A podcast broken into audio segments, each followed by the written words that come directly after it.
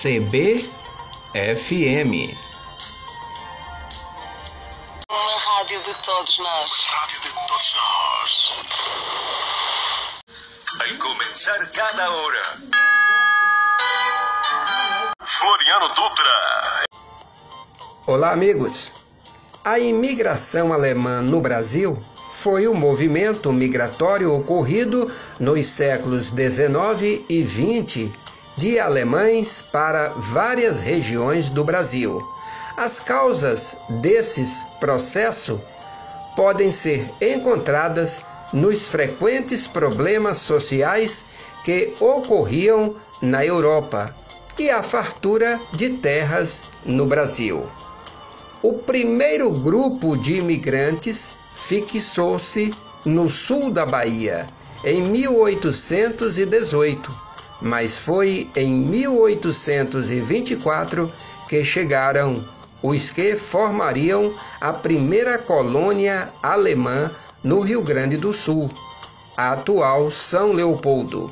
Em 1827, desembarcaram os primeiros alemães no Porto de Santos, levados a Santo Amaro. O imigrante alemão difundiu no Brasil a religião protestante e a arquitetura germânica. Contribuiu para o desenvolvimento urbano e da agricultura familiar. Introduziu no país o cultivo do trigo e a criação de suínos. Em 1824, a primeira leva de colonos alemães chegou ao Brasil. Antes disso, outros estrangeiros de nações germânicas já haviam se mudado para cá, mas aquele ano de 1824 marcou o início de uma tentativa mais bem estruturada de imigração de alemães promovida pelo então Império Brasileiro. Quem tinha dinheiro para a passagem veio com a promessa de terras, isenção de impostos e ajuda financeira. Já quem não tinha meios de pagar pelo transporte da Europa para o Brasil precisava servir no exército ou na marinha por quatro anos, antes de ganhar sua porção de chão. A vinda dos alemães, assim como de imigrantes de outras localidades europeias, marcou uma tentativa de substituir o trabalho escravo. Mas a abolição da escravidão ainda demoraria décadas para se tornar realidade. Ao longo do reinado de Dom Pedro I, cerca de 11 mil alemães vieram por esse programa de imigração.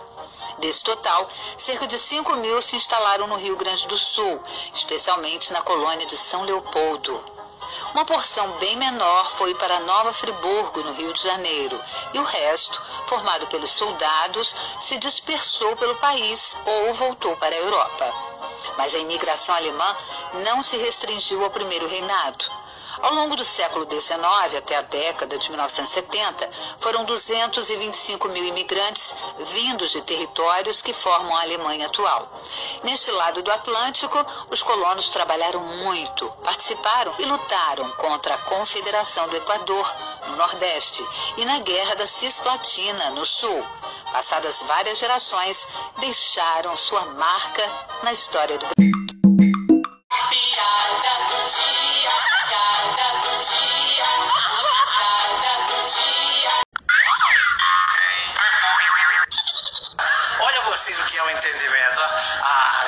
Ponto de ônibus com embrulho na mão, cristais que ela tinha comprado, a mãe do lado. Aí chegou o alemão, recém-chegado no Brasil, falando tudo errado, né? Ô, senhor Rita, por favor, para onde vai a ônibus? falei, não é aonde se fala, seu alemão, é o ônibus. Vai ensinar a ficar direito, viu? É o ônibus, é masculino, o ônibus. Muito obrigado, senhorita. Quando ela foi subir, é, tropeçou, o embrulho foi caindo da mão dela, pediu ajuda pra mãe, né? Que tava perto. Acuda, mamãe. Aí volta o alemãozão. Ô, senhorita, desculpe, mas acho que fala errado também. Porque não é acuda, mamãe, é oculta, mamãe.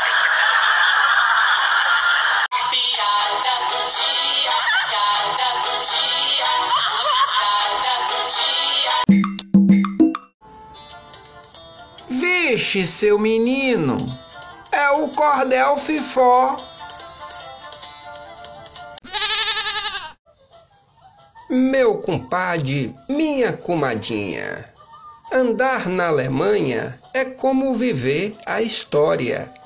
Tem ainda muita glória, muitos casos e façanhas, museus, castelos, vitórias, nada de coisa simplória. A cultura preservada faz a história geral, a arte sensacional e a música bem tocada.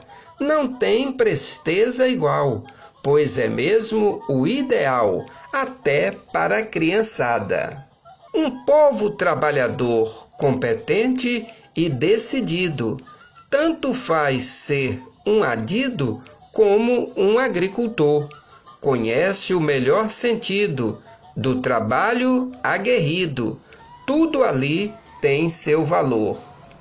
A Alemanha moderna está encantando todos que vão de fora, com o sol da aurora, que anima quem namora.